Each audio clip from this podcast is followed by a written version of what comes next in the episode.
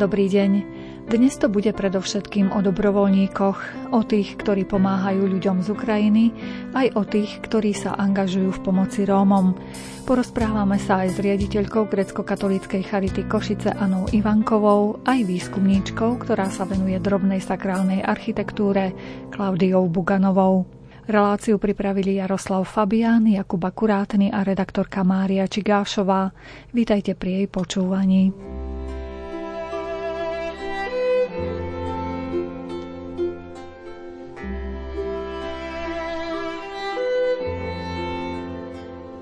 Veľký kus práce urobili dobrovoľníci Košického kraja predovšetkým v počiatkoch krízy na Ukrajine, keď na Slovensko začalo prichádzať množstvo žien so svojimi deťmi. Postupne humanitárna pomoc dostala organizovanejšiu podobu, začalo sa do nej zapájať viacero inštitúcií, no tisícky dobrovoľníckých rúk, ktoré koordinuje Dobrovoľnícke centrum Košického kraja, stále majú čo robiť. Situáciu nám priblížila predsedníčka centra Miroslava Langerová. Máme teraz dobrovoľníkov vlastne aj na všetkých hraniciach, aj v Michalovciach a aj v Košiciach na staniciach, aj v jednotlivých ubytovacích zariadeniach a telocvičniach a krajských internátoch, kde sa nám ubytovávajú utečenci.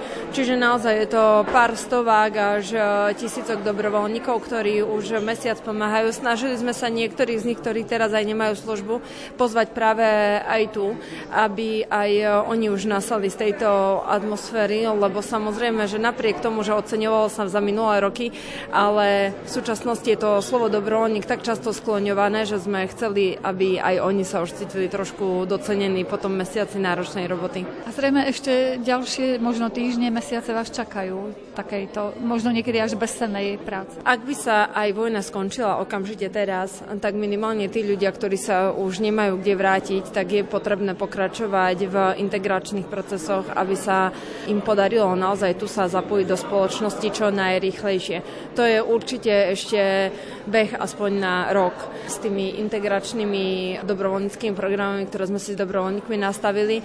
Samozrejme znamenalo by to, keby sa hneď tá vojna skončila, že možno čo chvíľa budeme môcť opustiť hranice a stanice, ale určite, že niektoré dobrovoľnícke programy budú musieť pokračovať. Tí vaši dobrovoľníci, predpokladám, že niektorí sú aj z Koši, čiže oni cestujú stále na hranice a na všetky tie miesta, kde sú potrebné potrebný? Aj cestujú, lebo samozrejme niektorí aj chcú e, si striedať tú atmosféru a vidieť čo sa deje na hranici, aj čo v Košiciach. Ale zase na druhej strane, napríklad vo Veľkých Slovenciach už máme aj celkom e, šikovný tým dobrovoľníkov z Veľkých Kapušian, takže sú tam vlastne 8 kilometrov blízko, takže snažíme sa to tak kombinovať, aby naozaj to nebolo o tom len, že človek má 8 hodinovú smenu a ešte má 3 hodiny cestovania hore-dole, ale aby vlastne tam boli teda aj tí miestni dobrovoľníci. Predpokladám, že asi koordinujete svoju pomoc aj s ďalšími organizáciami, ako sú treba z Charity, možno aj farnosti, ktoré sú blízko hranice. Áno, ako myslím si, že tak, jak občas sa mi v živote zdalo, že medzi organizáciami je dosť veľká rivalita niekedy, tak myslím si, že teraz máme veľmi veľa platformiem na spoluprácu a snažíme sa prerozdeliť sily naozaj tak, aby každý robil to, čo vie a na tom poli, na ktorom vie a aby sme veľmi duplicitne nerobili to, čo nemusíme, lebo tým vlastne vysilujeme len tých dobrovoľníkov. Čiže môžem povedať, že naozaj spolupracujeme aj s množstvom organizácií a samozrejme aj s množstvom farností, aj s jednotlivými cirkevnými organizáciami. Ako mám pocit naozaj, že teraz v tomto ťaháme za jeden koniec. Vieme, že hneď v prvých hodinách, dňoch pomáhali predovšetkým dobrovoľníci na hraniciach, aj vôbec potom smerom do vnútrozemia. Akým spôsobom teraz pomáha štát? Pridal sa a v čom vám pomáha? No, neviem, či mám úplne správny názor na celú túto situáciu, lebo jasné, že aj ja občas, keď mám čas na médiá, tak eh, počúvam, eh,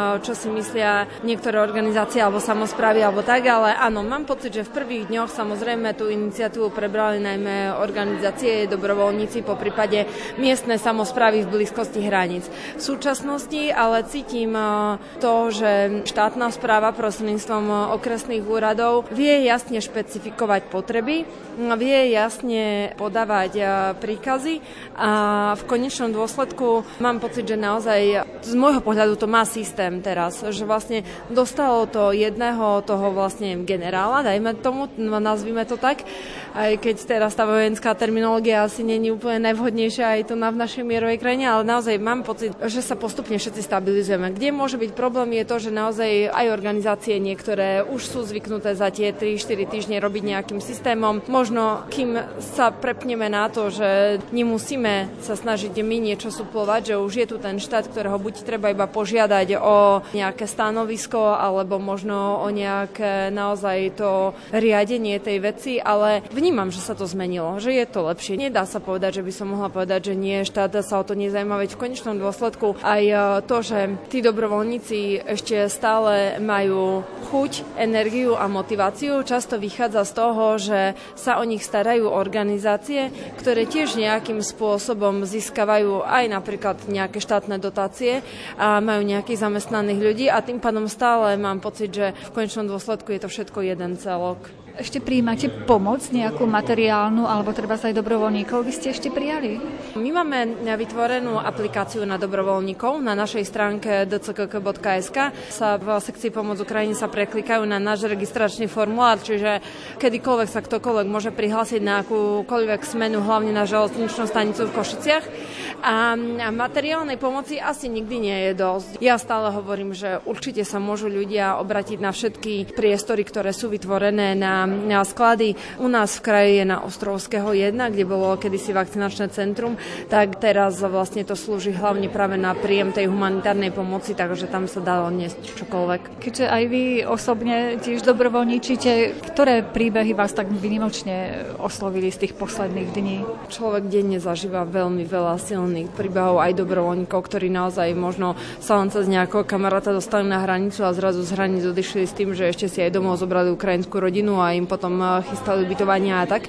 Ale je viacero eh, dobrovoľníckých skupín, ktoré ma v poslednom čase veľmi prekvapovali, že neboli ani nikým manažované, ale naozaj sa z nich stali také v podstate vzorové integračné týmy, že ľudí, o ktorých vedia, že sú na nejakom krátkodobom ubytovaní, tak naozaj im vedia zabezpečiť aj to vyhľadanie nejakej pracovnej ponuky, aj nejakého dlhodobého ubytovania, aj eh, nejakej školskej dochádzky pre deti a tak. Čiže to sú teraz veci, ktoré v podstate potrebujeme asi najviac, aby aj tí ľudia, ktorí tu prišli, mali pocit, že neostanú spať v telocvični do nekonečna. Takže to sú také veci, ktoré ma teraz tak najviac oslovujú, že veľa rozprávam s tými ľuďmi, ktorí vedia dlhodobejšie pomôcť Ukrajincom a snažím sa aj na ich skúsenostiach učiť, že čo naozaj robiť dobre a stavať vlastne aj vlastné nejaké integračné týmy dobrovoľníkov.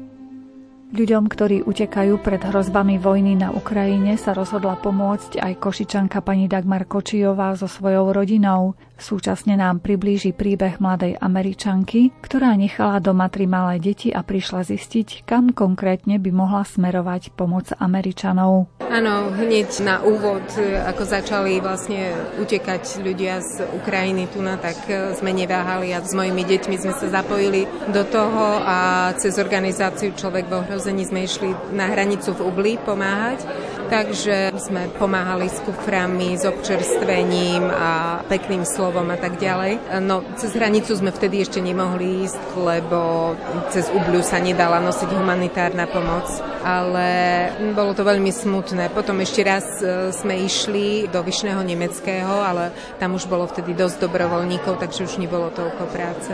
Poznáte vo svojom okolí, kto tiež pridal pomocnú ruku a usiluje sa nejakým spôsobom pomôcť našim susedom? Áno, poznám poznám jeden veľmi zaujímavý prípad. Máme priateľku, vlastne bývalá študentka, ktorá bývala u nás z Ameriky, z Kalifornie a ona pred 14 rokmi tu bola, ale tak si zamilovala Slovensko, zamilovala sa aj do Slováka, ktorého si zobrala, už majú spolu tri deti a žijú na Floride.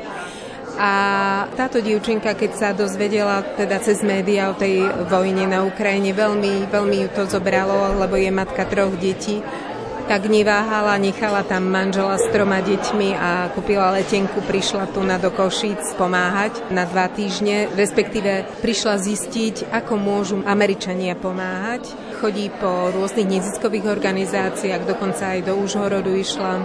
Bola za všelijakými organizáciami, ktoré poskytujú pomoc cez Rotary, cez Pana Labaša, cez Úsmeva Kodar a snaží sa získavať nejaké kontakty, kde môžu Američania poslať peniaze alebo materiálnu pomoc.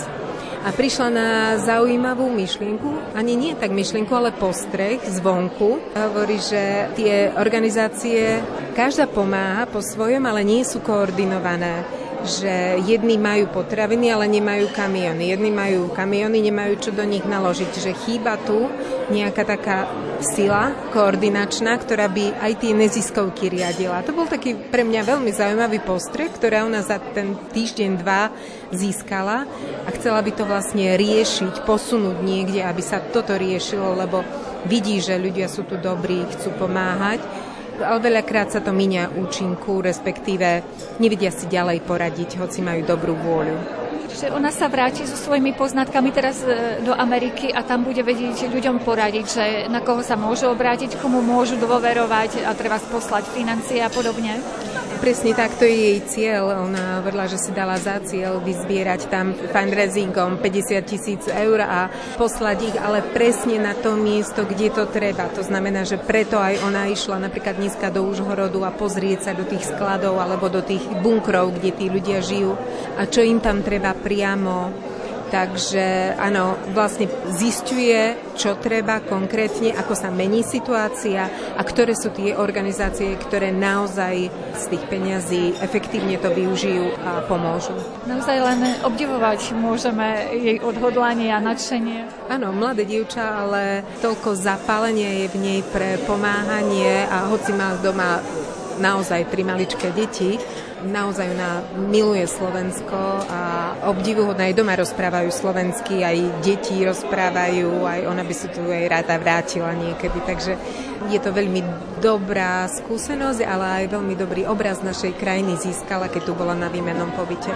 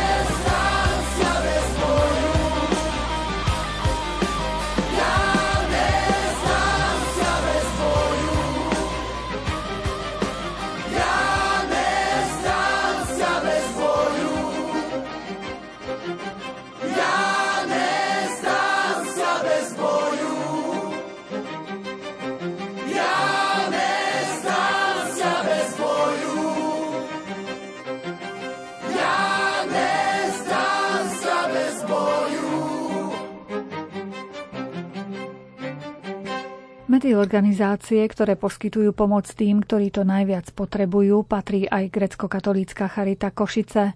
Pozvanie k nášmu redakčnému mikrofónu prijala jej riaditeľka Anna Ivanková. Grecko-katolická eparchiálna Charita Košice má územnú pôsobnosť ako grecko-katolická eparchia Košice, takže v Košickom kraji poskytujeme svoje služby. Poskytujeme meste v Košiciach, sociálnym zariadením Dom svätého Lazara, potom máme tu Centrum pre dobré mamičky. Je to také miesto, kde prijímame a vydávame materiálnu a potravinovú pomoc. Potom máme agentúru domácej ošetrovateľskej starostlivosti so sídlom Michalovciach, kde na celom území Michalovce, Veľké Kapušany, Kráľovský chlmec a v tom južnom území zdravotné sestry ošetrujú klientov v domácom prostredí a potom máme založených aj 14 farských charit, ktorých pôsobnosť je vo všetkých dekanátoch Košickej eparchie, a to Košice, Michalovce, Sečovce, Trebišov, Sobrance a maďarské dekanáty. Spolupracujete aj s farskými charitami? Celkovo projekt Farských charít je veľkým požehnaním pre celú komunitu, aj celé územie, aj vôbec pre celé Slovensko, pretože žijeme v pandemických časoch, takže veľmi veľa ľudí je aj izolovaných, majú rôzne úzkosti, strachy a rôzne dôsledky tejto pandémie a preto o to viacej je požehnaním tento projekt Farských charit, ktorý je riadený Slovenskou katolickou charitou, ktorá na to čerpá prostriedky z grantu Renovabis a to je na budovanie kapacít charitatívnej činnosti vo farnostiach a v komunitách. My sme vstúpili do tohto projektu 1. decembrom roku 2019. Za toto obdobie až do teraz sme zriadili týchto 14 farských charit. Farská charita je to také združenie dobrovoľníkov, ktoré v rámci Evanielia vykonávajú takúto službu svojim blížným. Kodex kanonického práva, či východného, či západného, tak umožňuje práve v rámci evanieliovej služby, aby táto činnosť bola vykonávaná. Takže farská charita nemá svoju právnu subjektivitu, právne a ekonomicky podlieha farnosti a právnu subjektivitu má grecko-katolická eparchiálna charita, keďže tieto farské charity sú združenia dobrovoľníkov, ale záleží aj od toho, akú činnosť vykonávajú, či je to činnosť už nejaká systematická a na vyššej aj profesionálnej úrovni, alebo je to činnosť, kde majú menej týchto aktivít. Takže potom aj vývojom týchto farských charít a ich činnosťou, tak dá sa uvažovať potom aj či o zriadení vlastného účtu v tejto farskej charite alebo o ďalšej činnosti a spolupráci s našou charitou. Čo je veľmi dobré, že tieto farské charity dostanú nejakú štruktúru a nejaký systém, aj každá farská charita obdrží schvaľovací dekret, v ktorom je uvedené, že vedený starostlivosťou o církev, vladykom zverenú, takže vzniká alebo je schválená takáto farská charita, ktorej poslaním je budovanie spoločenstva vo farnosti, uskutočňovanie charitatívneho poslania cirkvy, preukázanie skutkov dobročinnej lásky a zasadzovanie sa za zmierenie a odstránenie materiálnej, duševnej a duchovnej chudoby človeka. Takže Farská charita sa riadi takýmto štatútom Farskej charity grécko-katolíckej eparchie Košice a realizuje konkrétne úlohy, má svoje plány a činnosti, ktoré sú súčinnosťou s jednotlivou farnosťou.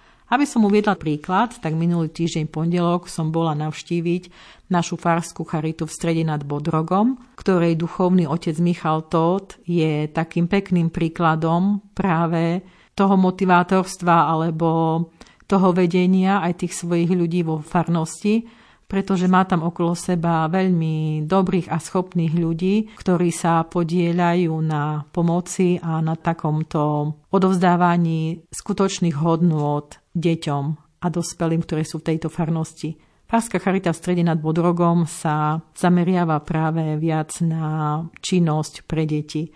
Majú tam viac rodín, ktoré sú v krizových situáciách, ktoré sú neúplné rodiny a tak títo členovia Farskej charity, oni organizujú tam aj letné tábory pre deti, mikulášské posedenia, rôzne jesenné aktivity, mali tam dyňový festival. Tento otec duchovný Michal Tóth aj so svojou manželkou, tak sú naozaj takými duchovnými lídrami v tej svojej komunite a či z duchovnej služby alebo naozaj tejto takej služby sociálno-duchovnej, tak sú takým lepidlom pre svojich veriacich už 20 rokov. A vždy takáto farská charita je pre mňa tiež zdrojom na to, aby aj ja som hľadala ďalej pokračovať v svojej práci, lebo keď vidím tých ľudí, ktorí dobrovoľne vykonávajú svoju prácu, tú duchovnú službu a sociálnu službu na tej dobrovoľníckej úrovni a sú takými nositeľmi tých skutočných hodnôt v tej svojej farnosti, tak je to posilnením.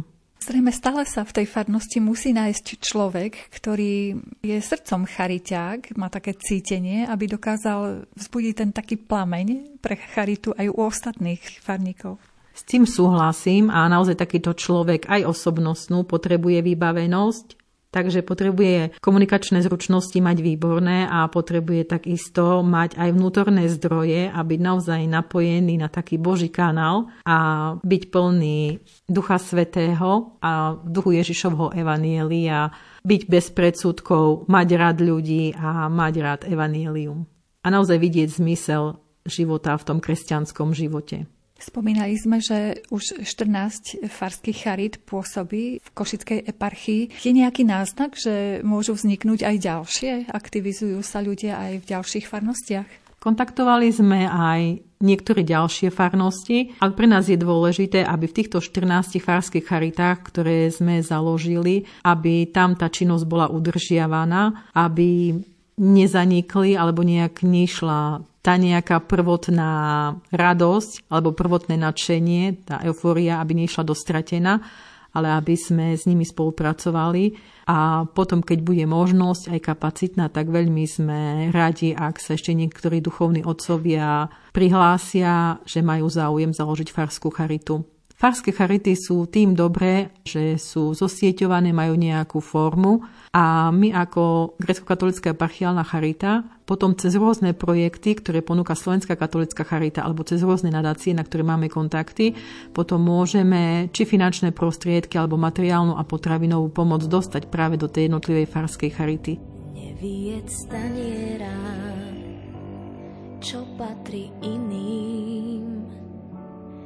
Myslí na chudákov uprostred zimy. Dožič aj inému kus jeho šťastia a verše dobré sny sa ti raz vrátia. Neklam, že nemáš dosť, máš, čo ti stačí to, čo máš navyše, musíš vždy strážiť.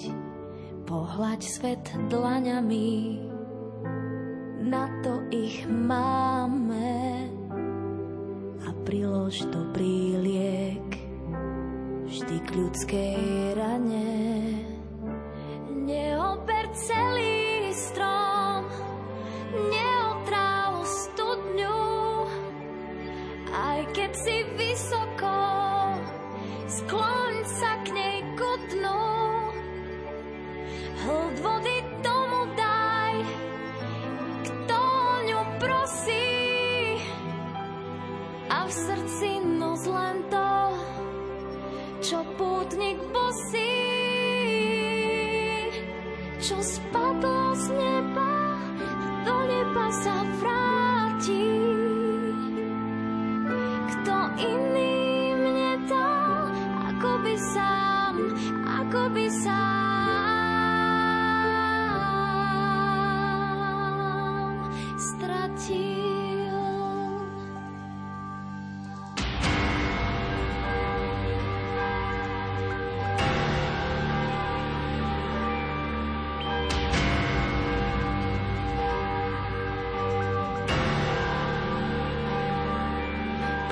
sa do očí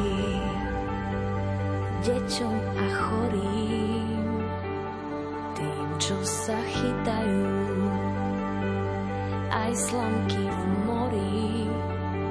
Skús plachtu rozprestrieť, keď niekto mrzne a daj mu kus tepla, vždy ľahšie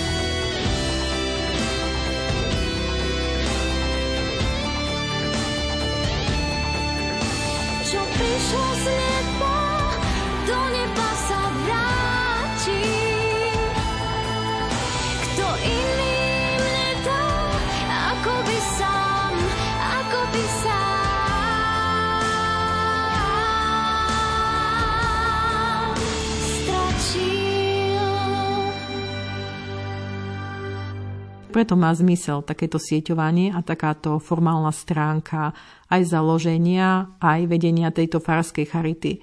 Lebo aj zo stredoslovenskej energetiky sme minulý rok tiež dostali 10 tisíc eur, ktoré sme práve poskytli do týchto fárskych charit, pretože títo dobrovoľníci poznajú rodiny a nás nasmerujú už na jednotlivé ich problémy, ktoré môžeme aj takto im pomôcť vyriešiť. Ale ja keďže som riaditeľka, som v Košiciach a nepoznám všetky farnosti, ani nemôžem poznať všetkých ľudí, tak preto sú potrební títo dobrovoľníci, ktorí nám tieto informácie zbierajú a ktorí vyhodnotia práve pretože žijú v tej lokalite a poznajú tie rodiny a ich problémy. Potom sú ďalšie projekty, do ktorých sa zapájame a práve cez tieto projekty plienková pomoc alebo DM Drogery Market bude vzdelávanie tiež pre dospelých aj pre deti alebo cez operačný projekt FEAT, kde sme sa zase zapojili tohto roku a budeme vydávať hygienické balíky. Takže tieto všetky materiálne aj potravinové pomoci alebo spomeniem potravinovú banku, tak potom všetky tieto môžeme poskytnúť do jednotlivých farností. Že spolupracujeme aj s už uvedenou potravinovou bankou, kde sme od nich obdržali aj potraviny, aj hygienické dary, ktoré sme tiež poskytli do Trebišovského dekanátu, do Michalovského dekanátu, potom sme zapojení aj do Tesco zbierky, ktorá je obyčajne v novembri realizovaná. Minulý rok, roku 2021, sme sa angažovali v meste Michalovce, takže potom tieto potraviny boli tiež rozdelené rodinám v Michalovciach. Keď tak e, vnímate potreby v tých jednotlivých farnostiach, keď komunikujete s farskými charitami, o čo majú ľudia taký najväčší záujem? V čom im môže pomôcť práve tá farská charita, tak na prvom mieste? Tak záleží to aj od toho, kto potrebuje pomoc.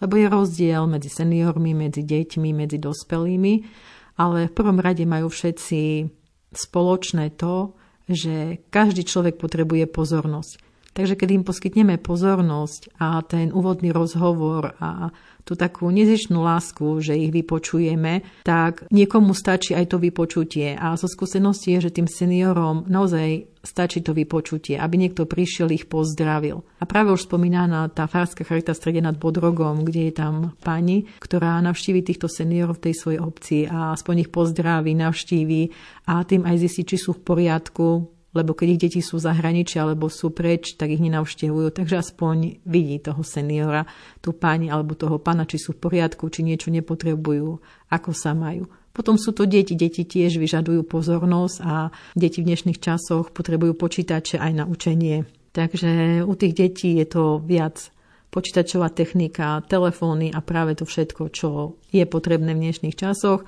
A pre rodičov tiež taká podpora, také sprevádzanie, či pre mami, či pre otcov, aby sa dostali z rôznych problémov.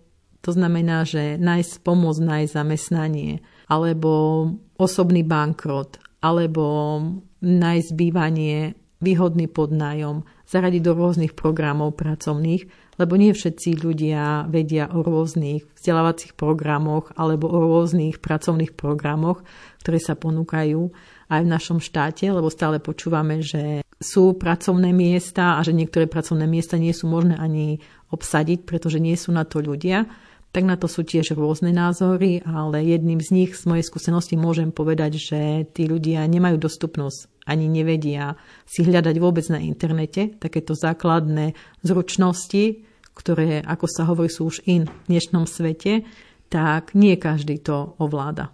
Keď ste spomenuli tých seniorov, som si uvedomila, že naozaj tá pomoc nemusí byť len hmotná. Niekedy je to obyčajný kontakt človeka s človekom, hlavne v dnešnej dobe. Je to kontakt a vždy je veľmi pekné, keď aj v našich farských charitách títo dobrovoľníci spájajú seniorov s deťmi a robia aktivity, kde deti navštívia seniorov alebo ich pozdravia, ale majú spoločné aktivity. Takže to je vždy tiež tak povzbudzujúce. Že tie generácie sú spájané, aj keď taký rýchly vývoj sveta je, že to, čo už vedia dnešné deti trojročné alebo 5-ročné, tak to nevedia ani ich starí rodičia. Ale to je tiež jedna stránka života. Ale ďalšia stránka života je pozornosť, láska, objatia, tie také základné hodnoty a také prejavy tej ľudskej identity, takej zdravej životnej identity. Že hoci technológie idú miľovými krokmi dopredu, tak predsa len to, po čom túži každý človek, je ten kontakt naozaj s tým druhým človekom. Je to kontakt a je to taký pocit tej komunity a toho sociálneho prostredia. Lebo niekedy to bolo bežné a často na to spomíname. A ja sama, na starých rodičov, na ľudí od nás z dediny, ako mali svoje lavičky pred domami, ako my deti sme sa hrali na ulici, ale pritom sme počúvali, čo hovoria títo starí ľudia a všetko sme ako nahrávali do svojich hlav a všetko sme počúvali a boli to mudrosti, na ktoré si teraz spomínam. Aj z detstva na mnohé si spomínam, čo som zažila na dedine, aj v kontakte s týmito babkami, detkami, čo na dedine bolo život. Teraz každý žije individuálne a každý sa zatvára do svojich domov a každý zamyká si svoje brány, každý zamyká svoje dvere, plno zámkov je a zámky potom človek dáva aj na svoju dušu, aj na svoje srdce a také uvoľnenie a také uzdravenie tej spoločnosti je aj v tom, že tieto takéto zámky a hranice a dvere sa odomknú a ľudia nájdu si k sebe kontakt. A preto je dobré, keď starí rodičia môžu byť v kontakte so svojimi vnúkmi, keď títo vnúci alebo vnúčky majú záujem počuť, ako žili oni, že aj títo starí rodičia boli niekedy deťmi a vystrajali a šantili a ako žili. A takisto aj rodičia. Rodičia sú tiež takým mostom medzi starými rodičmi, medzi deťmi a takisto aj deti mnoho razy spoja tých starých rodičov so svojimi rodičmi tým, že vytvárajú také mosty lásky sami tie deti. Že babka ťa má rada, povie máme, alebo povie otcovi, že si nepočúval detka a detko smutný je kvôli tebe, takže aj o tom je to spoločenstvo tých generácií. A to potom prináša aj nejaké uzdravenie a také dobré hodnoty. Všade si kráľom srdc, nádejou večnou. Spotať ti redoky súc, až po nekonečeno. Každý z nás teba hľadá, tam vnútri, tam v nás, svoje účty ti skladá si môj dých a čas.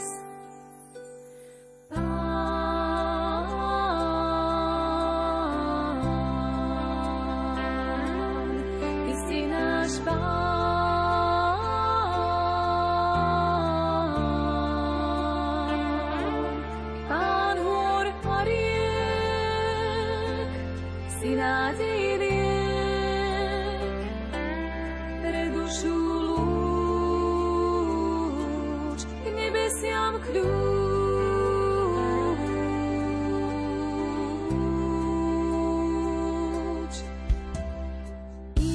Ťa v mám, že si tu cítim.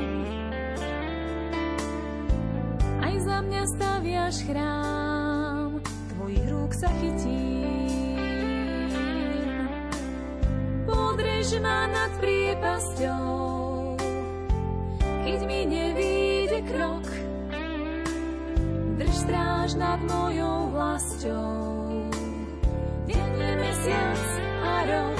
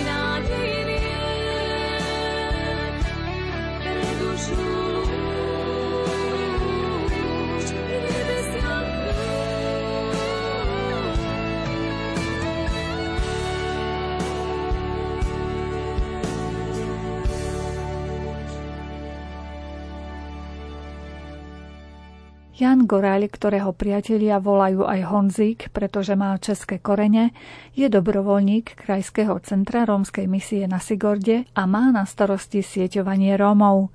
V nasledujúcich minútach nám predstaví, akým spôsobom je možné sieťovať ľudí a v druhej časti nášho rozhovoru sa pridá aj riaditeľ grecko-katolíckej rómskej misie kňaz Martin Mekel, s ktorým sa okrem iného porozprávame aj o skautingu. Vlastne máme facebookovú stránku, kde vlastne pozývam hlavne Rómov, posielam im žiadosti, či chcú byť e, v tej skupine. Vlastne tej skupine tam sa pridávajú príspevky, sú tam verše z Božieho slova, sú v romštine aj v slovenčine, ale aj chodím pomedzi Rómov a stále im ponúkam takú možnosť, že keď chcú, nech sa pridajú a zistia viac o Sigorte, lebo tak lebo v Ranovskom kresle vlastne vedia o nás, ale my chceme posunúť tú látku vyššie, chceme ísť ešte, ešte ďalej niekde. Možno ľudia, čo sú v Bratislave, Romovia, o nás nevedia a možno aj cez ten internetový svet e, sa vieme k ním dostať a im ukázať, že naozaj, že je tu také, jak to môžem povedať, e, rómske centrum a môžu prísť, alebo môžu nám prispieť, alebo môžu sa za nás modliť. A verím tomu, že veľa Rómov sa obratí vďaka tomuto. Ako reagujú eh, ľudia, ktorých oslovíte, že teda nech sa buď to prídu pozrieť, alebo nech sa zaujímajú o toto centrum? Keď to stále skontrolujem, tak je to tak, že keď pozvem nejakú rodinu do toho, niekoho oslovím, neviem tomu, neviem, mamku, tá mamka vlastne osloví svoju sestrenicu a už, už to ide vlastne celá rodina postupne ide. A ako vravím, že stále verím, že Romovia sa zmenia že prídu na Sigot a že spoznajú naozaj Boha. Lebo ja som z rómskej osady a ešte stále bývam na rómskej osade a viem, ako ťažko tam žijú niektorí Rómovia, ktorí nepoznajú pána alebo nechcú, že sa trápia, ale mám pre nich vieru. Nielen ja, verím, že aj celý tým, ktorý je na Sigorte, že máme vieru, pretože Romovia sa obrátia. Ste presvedčení o tom, že práve tá viera môže im pomôcť skvalitniť život a možno aj dostať sa z takých ťažkých životných situácií? Áno, ja som asi taký príklad, že určite pre mňa niekto mal vieru, že sa obrátim, že spoznám pána, vlastne aj priateľku mám, no to je snúbenica už, že vlastne keby ma otec Martin nezobral na scouting, lebo vďaka otcu Martinovi som tu, ale vlastne aj vďaka Bohu, lebo Boh ma zmenil, ale otec Martin bol taký môj mentor, ma usmieroval. Či to bolo v štúdiu, ktorý vlastne veľa mi pomohol, A vďaka tomu vlastne, že sme mali tábor, vlastne som spoznal svoju snúbenicu tam a stále sme spolu a verím, že už to dotiahneme do, do manželského bodu. Vy ste spomenuli ten scouting, to ma zaujalo. Čiže vy ste sa s otcom Martinom stretli práve na scoutingu? Áno, áno, tam som sa stretol. Vlastne to bolo takto, že moja partia, boli od mala, tak oni chodili, ja som nechodil na scouting a stále som reptal na otca Martina, že mu prepiknem gumy, lebo chlapci stále vo štvrtok neboli so mnou, boli na scoutingu a potom ma zavolali, že príď sa pozrieť a uvidíš. No tak som sa prišiel pozrieť a veľmi ma to zaujalo, že chlapci sa tam hrali, sme sa aj modlili a nakoniec vlastne niektorí chlapci odišli, skončili a ostali sme asi dvaja, ktorí pravidelne teraz tak chodia. Ale ja stále verím tomu, že niekto mal pre mňa strašnú silnú vieru, že ja sa zmením a to sa aj stalo. Čo vás na tom scoutingu vtedy tak oslovilo, že ste sa zrazu otočili opačným smerom? Lebo keď som bol chlapec, tak ja som nehral také hry, že mňa oslovil tie hry, ktoré s Martin vymýšľal. A ja som vymýšľal niečo iné, keď som bol s partiou a zaujali ma tie hry, že naozaj, že som sa cítil ako chlapec. To som v detstve som nezažil od mala, tak tam som to zažíval, že som sa cítil ako chlapec. Otec e, Martin, nemáte doteraz prepichnuté tie gumy? Nejak sa k tomu nedopracoval Hanzik, že by to až tak urobil. Ale ako tých výhražok z rôznych stran bolo občas tak aj hustejšie. A často tie predsudky nemáme len my Slováci voči Romov, ale presne tak no, opačne aj Romov voči Slovákom. A ešte keď je niekto kňaz, tak to je v duplom predsudok ako vyšitý. A vlastne Honzik má aj tú takú službu, aby tú službu tak vedel a mohol približiť e, ľuďom, ktorí možno, že by to neprijali od mňa ako kňaza, alebo proste od e, ľudí, ktorí sa vyjadrujú takou rečou, ktorá je pre nich trošku ťažko chápateľná, alebo, alebo nie je to ich spôsob vyjadrovania. A my sme nemali problém od začiatku, ako sme začali pôsobiť na Sigorde, komunikovať so Slovákmi. Tí nám vedeli na to hneď reagovať ale teda skoro žiadny Róm nám nereagoval na také tie naše výzvy a na také tie veci, ktoré sme rozosielali a preto sme tak nejako vnímali, že vlastne však sme romské centrum a potrebujeme, aby sme najmä Rómov proste takisto cez tieto médiá oslovovali a nie len tých našich, ktorých už vedieme a ktorých formujeme, ale proste takých ľudí, ktorých možno, že nie napriamo v osobnom kontakte, ale takýmto spôsobom môžeme e, nejakým spôsobom formovať. A vy už dlho vedíte ten scouting a tie stretnutia skautské? Keď som začínal v Čičave, tak vlastne to bola taká jedna z hlavných náplní mojej činnosti a práce. Mm. Sme mali veľa skautských skupiniek a mali sme skautský zbor. Potom som trošku sa tomu prestal venovať, pretože začala byť priorita venovať sa rodinám a viac menej tak komplexnejšie rodine a tak som potom postupne prenechával tie skautské aktivity ďalším mojim kolegom alebo služobníkom. A teraz teda scoutingu sa až tak naplno nevenujem, ale určite táto forma je aktuálna a bude aktuálna stále. A čo sa naučia, aké zručnosti získajú tie deti a mladí ľudia na scoutingu, ak chodia na tie stretnutia a nechajú sa viesť? Scouting je vlastne taká všeľudská formácia. Často si to ľudia spájajú že len s prírodou a že ísť do prírody a niečo sa hrať, ale také hlavné tie princípy je, že vlastne v scoutingu sa rozvíja vzťah sám voči sebe, voči druhým ľuďom a voči Bohu a tá náboženská formácia, všeludská formácia vôbec ako seba prijatie aj také nejaké seba videnie, seba hodnotenie,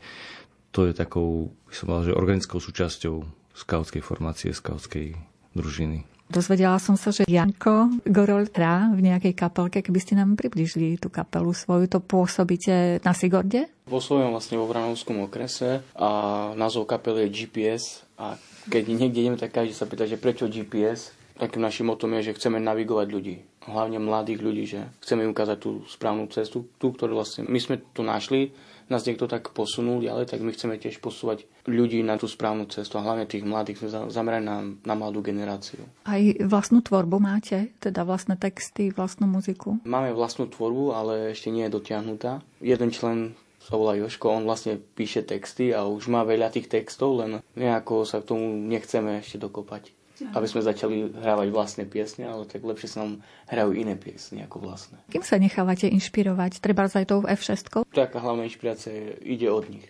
Keď sme začínali, aj doteraz ide od nich. A máme veľmi dobrý vzťah s nimi. Že keď nám treba pomôcť, tak nám pomôžu. Keď im treba pomôcť, tak tiež im pomôžeme.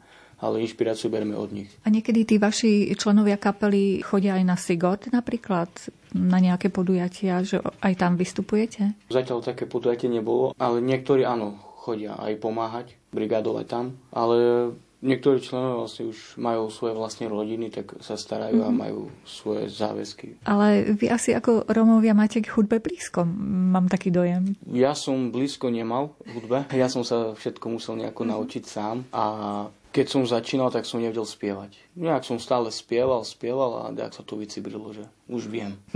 tak asi ste sa aj dobre naučili spievať, lebo ak môžem prezradiť, tak ste členom divadla Romatan profesionálneho rómskeho divadla na Slovensku. Tak áno, som a to tiež bola taká zaujímavá vec pre mňa, že ja som pracoval e, ako operátor výroby asi pol roka a stále som sa nejako hneval na, na Boha, že vyštudoval som herectvo a prečo nerobím herectvo. A jeden deň mi zazvonil telefon, že rejiteľ z divadla Romatan, či nechcete prísť na konkurs. Tak som povedal, že áno. Tak som išiel a mi povedal, že áno, že ste prijatí, ale nejak som tomu neveril. A prišiel september a sa mi ozval rejiteľ, že no tak čo ste neprišli do práce, že príďte do práce, ja s vami počítam. Takže som bol prekvapený a potom som si uvedomil, že napriek tomu, že keď som nadával na, na pána, že on na mňa nezabudol.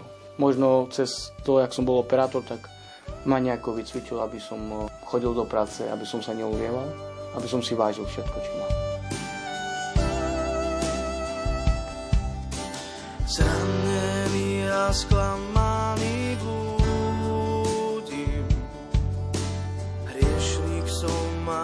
predsa ťa ľúbim.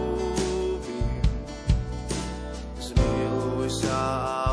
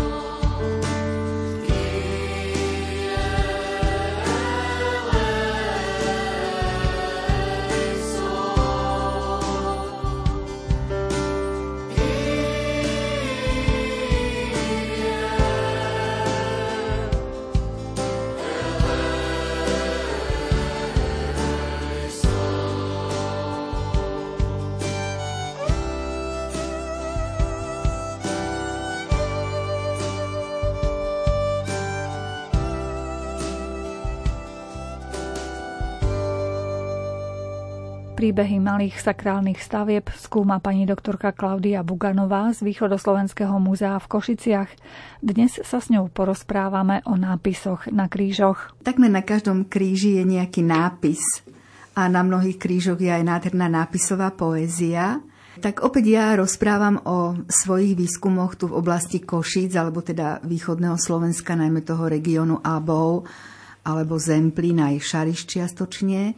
A nápisy, ktoré som na krížoch našla alebo ktoré som prečítala, niekedy neboli celkom zrozumiteľné. Pravda, do roku 1918 to boli prevažne nápisy v maďarčine, ale stretla som sa aj s nápismi, ktoré boli napísané v nárečí a v oblastiach, kde žijú grecko-katolíci a pravoslávni, tak v azbuke. Tie sa mi samozrejme čítali najťažšie. Ale urobila som z toho tiež takú určitú vzorku toho, aký bol viac menej ten nápis dôležitý, jednak pre toho samotného zhotoviteľa, čiže pre toho fundátora, ale aký je dôležitý aj pre nás, pre ľudí, ktorí prichádzame na tieto miesta po mnohých rokoch od vzniku týchto krížov.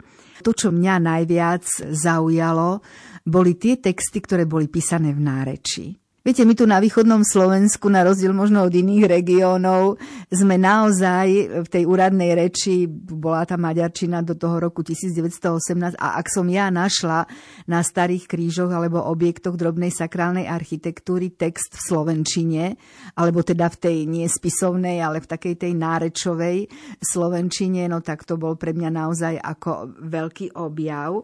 Tak napríklad keď som čítala na kríži taký jednoduchý text, že kríž Terezii Fričovej i jej dzecoch Františka a Johany z roku 1928, ktorý som našla v Gelnici v časti slovenskej cechy, tak som si to naozaj veľmi, veľmi vážila ale rovnako napríklad taký kríž v šarištine to nazveme, že bolo napísané, to som ani nerozumela tomu veľmi, ale čítam, že dali vyhotoviť Hadkovské verice. Kríž nechali zhotoviť veriaci z Hodkoviec. Eventuálne naozaj som z roku 1848 v obci Haniska našla kríž, na ktorom bol jednoduchý nápis, ale nápis v slovenčine. Čiže tento kríž dal postaviť Belý Michal v roku 1849, tak nie tak, ale 1849 roku tak to som naozaj neviem ani vyjadriť ten svoj veľmi veľký zážitok z tohto poznania. Ale veľakrát, okrem týchto nárečových textov, sa ich zhotovitelia, alebo najmä tí, ktorí teda už dokázali vtedy, vedeli písať a najmä ríť, či už do dreva alebo do kameňa, si dali veľkú námahu aj v tom, že tam písali celé citáty, napríklad o vy, ktoré cestujece po paterce na ich bolesce to bolo napríklad zo zadnej strany podstavca a z prednej strany podstavca bol tento istý text napísaný napríklad v maďarčine. Takže naozaj taká nápisová poézia, alebo teda veľa tých textov, ktoré som dokázala vylúštiť a prečítať, mi ukázali, že ľudia naozaj mali vo veľkej úcte to, že tento kríž stojí na slávu Božiu, ale zároveň tomu nasledovníkovi svojmu alebo tým ľuďom do budúcna chceli približiť im všetko to, čo okolo stavby tohto kríža súviselo. Podľa čoho vy dokážete určiť, aký starý je ten nápis na nejakej sakrálnej pamiatke? Čo všetko beriete do úvahy? Tak veľmi sa poteším, keď je tam aj ten letopočet. Ale treba ešte povedať, že existujú aj mnohé zápisy o stavbe týchto pamiatok. Jednak e, v tých e, listinách alebo v tých archívnych materiáloch, ktorým hovoríme, či už kanonické vizitácie alebo súpisy majetku, pretože väčšinou však ten kríž stál nejaký finančný obnos, čiže ten farár alebo kronikár si dal tú námahu a popísal okolnosti teda toho postavenia a najmä rok. Ale ešte treba možno povedať, že texty sa niekedy lúštia naozaj veľmi ťažko, pretože mnohé najmä nápisové tabuľky, tam sú tie písmenka nečitateľné, vždy je lepšie, keď sú vyrité. No a potom naozaj treba vziať nejakú kriedu, alebo ak nemáte po ruke tu, tak aspoň nejaký zelený lístok a vlastne to miesto, kde je ten nápis, tak nejako akože začierniť alebo zvýrazniť. No, veľmi ťažko sa čítajú naozaj tie texty v azbuke, aj keď poznám teda azbuku, ruštinu som študovala, ale už predsa nepoužívame ten jazyk, tak tam mi skutočne pomáhajú s veľkou verbou a ochotou mnohí miestni informátori. Ale je to niekedy také zaujímavé, najmä čo ja viem, stojíte niekde v obci pri, ja neviem, 10 kilometrov od Prešova a zrazu čítate text v azbuke, tak si myslíte, že nie ste ani na Slovensku, áno. Takže sa to stáva, ale tak my výskumníci musíme potom sa samozrejme aj v tejto oblasti vzdelávať alebo dobehnúť to, čo sme nestihli predtým. A ako sa tu dostane taký nápis v azbuke? To je ešte z čias treba z tej spoločnej republiky? Áno, no tak grecko-katolíci používali ako cyriliku, ako bohoslužobný jazyk, áno, takže používali vlastne aj v písomnej podobe tieto texty v cyrilike a nakoniec e, veľmi zácne je aj to, že tento cirkevnoslovanský jazyk bol ovplyvnený aj východoslovenskými nárečiami, najmä šarišskými a zemplínskymi. Čiže napríklad sa nevždy dodržiavali aj pravidlá pri prepise do Cyriliky. A tá pamiatka z roku 1849 s tým slovenským názvom, to vás asi muselo veľmi milo prekvapiť, že uprostred iných jazykov zrazu slovenský nápis. Áno, a z tohto roku práve z 1849, áno.